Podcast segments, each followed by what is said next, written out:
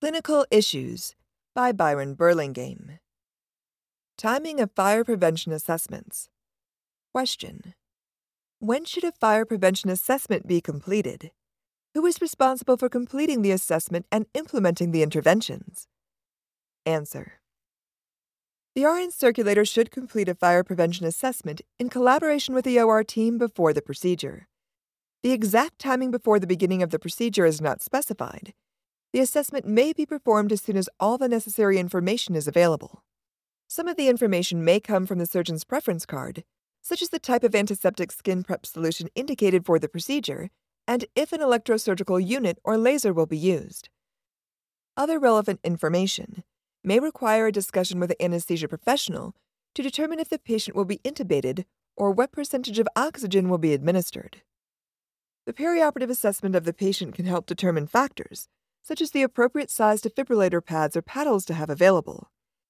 After the fire prevention assessment is complete, the RN circulator should share the results with all members of the surgical team during the timeout or another facility designated time. The required interventions to prevent a fire are the responsibility of the entire OR team, not just the staff member completing the assessment. The scrub person should make sure there is water or saline on the back table to extinguish a fire if necessary.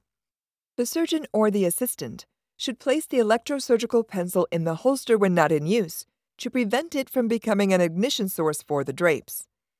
The anesthesia professional should use the lowest percentage of supplemental oxygen possible. The RN circulator should prevent pooling of the antiseptic skin prep solution and remove all of the absorbent pads that become soaked with it. Furthermore, each member of the OR team can help other team members implement these interventions. For example, the scrub person may place the electrosurgical pencil in the holster if he or she sees it laying on the drapes, and the RN circulator may offer more saline to the scrub person for the back table if it runs out.